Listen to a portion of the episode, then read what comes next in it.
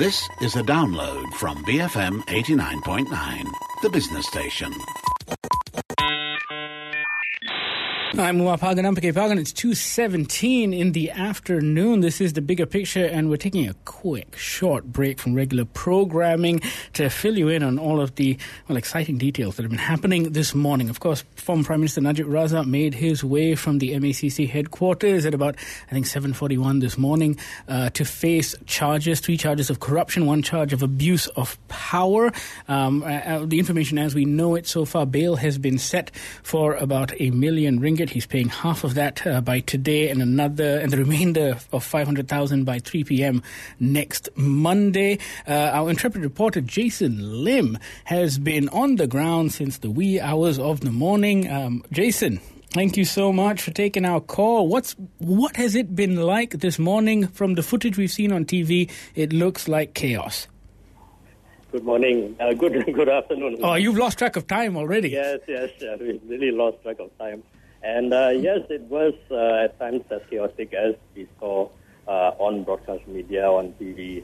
Um, uh, right now, what I have, uh, what I can tell you is that uh, uh, we're hearing, uh, we're hearing uh, rumors that the bail of uh, 500,000 ringgit has been paid, and uh, Dato Sri Najib is preparing to finally leave uh, the courthouse, uh, which is the High Court, uh, Criminal High Court uh, number 3 Um, so he, as you know, he first came in in the morning around uh, 8:20.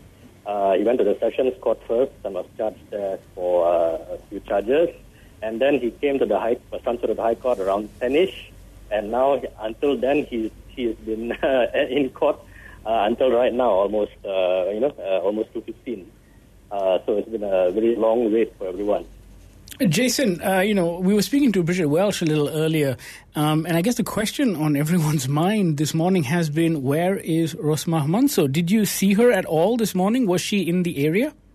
Uh, no, I did not see her, Uma, and uh, I've been talking to a few reporters, and apparent, I think uh, she was not uh, present uh, uh, at the uh, sport complex. However, uh, two of her children, at least two of her children, I believe, Nooryana Najwa and Norashman, uh, were seen uh, uh, around the uh, premises, and I think they uh, attended the hearing. Mm, uh, Jason, uh, earlier there was also a little bit of a commotion. I guess we were all waiting uh, with bated breath for the press conference from AG Tommy Thomas, and that impromptu fre- press conference was kind of called off because of uh, uh, some uh, well, a mini protest, if you will. Can you tell us what happened there?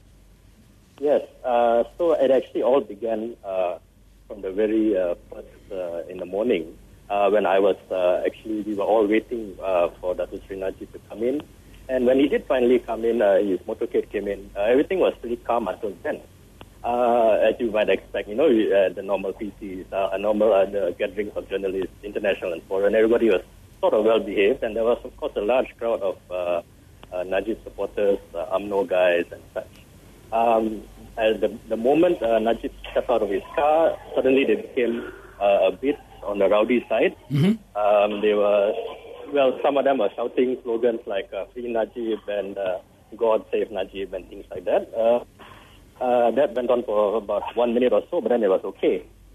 Uh, once uh, he went into the uh, courtroom. Uh, later, uh, when uh, after uh, once uh, Attorney General Tommy Thomas wanted to uh, have his PC, uh, he wanted to have it, of course, in the English language. He's proficient in English, and uh, for the benefit of the international media as well, many of them wanted uh, you know, to have it in English so that it's easy for them to have a proper coverage and Right. for such, right?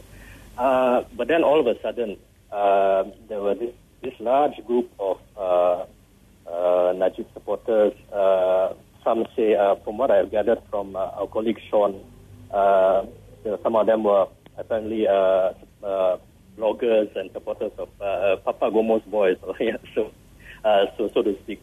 Uh, they started heckling at uh, Tommy Thomas for uh, using the English language, and they demanded uh, that uh, he switch to Bahasa Malaysia.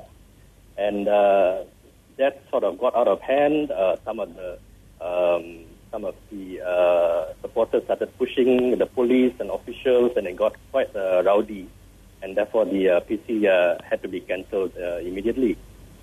Right. Um, Yeah, yeah. So it was, uh, and I, I, must say that everyone here uh, that we talked to said that this was unprecedented. They've never seen anything like it in this courtroom. Uh, it is really uh, uh, the first time such a ruckus, uh, such rowdy behavior has been seen in the court. Um, oh. Fortunately, uh, Umar, yeah. after that, Tommy, of course, decided to have a PC, but only for the media.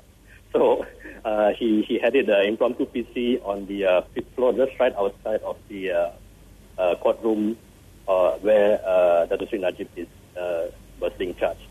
All right. Well, well, Jason, uh, Jason Lim, thank you so much for that update. It feels like everything about this is unprecedented. Um, yes, uh, we'll get back to you um, if anything else happens during the day. Uh, that was our reporter Jason Lim talking to us from the Duta Court. Thank you for listening to this podcast. To find more great interviews, go to bfm.my or find us on iTunes. BFM 89.9, the business station.